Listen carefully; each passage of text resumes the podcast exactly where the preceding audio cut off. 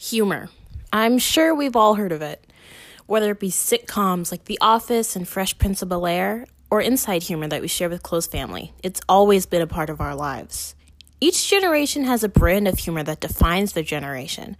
But Gen Z's humor is unlike any past generation's style of comedy because it is so niche and built upon years of exposure to stressful incidents in the internet. Gen Z has more that connects its members than any other age group, thanks to international experiences and the growth of social media.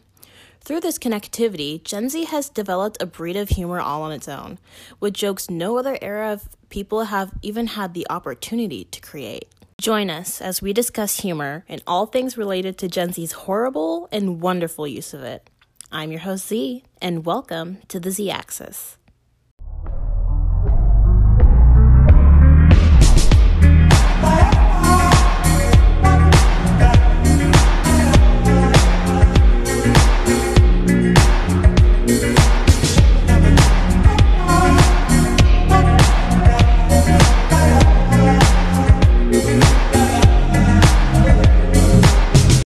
Welcome, everyone. Welcome to the Z Axis. I'm your host, Z, and today we're going to be discussing humor.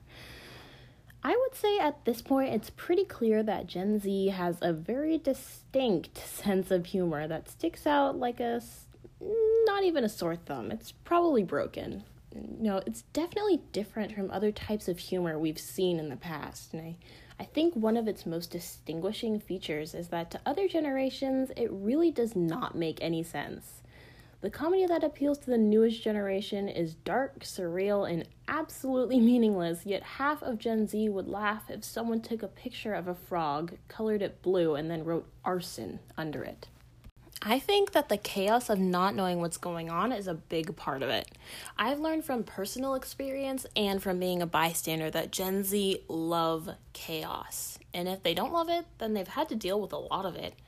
Gen Z live with the threat of climate change, war, terrorism, economic crises, school shootings, a global pandemic, and even the death of Vine at such a young age. Crises never really stopped for the members of Gen Z because it was happening before they were even born. This is expressed in Gen Z's humor as well. And that is where the line begins to be drawn, and the confusing storm of Gen Z's comedy begins. But why do young people find this so funny? There has been a lot of discussion about Gen Z and their ability to make the most absurd statements and still get thousands of people to laugh. An example of Gen Z humor is from a post on Tumblr. Someone saying, I witnessed the most fascinating thing today in my opinion. My fourth grade art class was talking while they did their work, and one of them was like, If you work hard all your life, it means nothing. And their response was to all crack up and start running with this bit like, You work all your life on an oil painting. The mayor comes in. He says, I didn't even ask you to do that painting. They keep going, giving examples of nothing mattering and laughing hysterically. They're nine. We think our humor is depressing. How are they going to be? Someone responding, Millennials are depressed, but the Gen Z kids are straight up nihilists. Another post says Gen Z culture is debating if it's milk before cereal or vice versa in class, and then having that one kid come in and go, I put my bleach before cereal, and then dabbing as the rest of the class laughs and goes same, while your Gen X teacher looks horrified. The reason Gen Z joke about such serious topics is because it is very much easier to face serious topics when you're also joking about them. It's not as crude and bad as it might seem. Whether Gen Z's use of humor as a coping mechanism is actually beneficial to the generation is still debatable.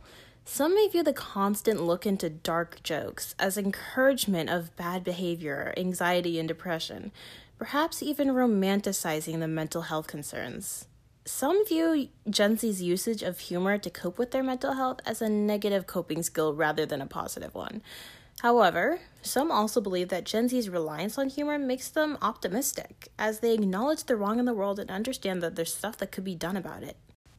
Regarding anyone's point of view, Gen Z's approach to mental health and societal problems is truly a fascinating case. It has become the voice of a generation, redefining the way we communicate and connect with one another. What do you think? Do you enjoy Gen Z's absurd humor, or does it make little to no sense? I hope you enjoyed this episode and that you'll join me for the next episode where we talk about Gen Z and politics.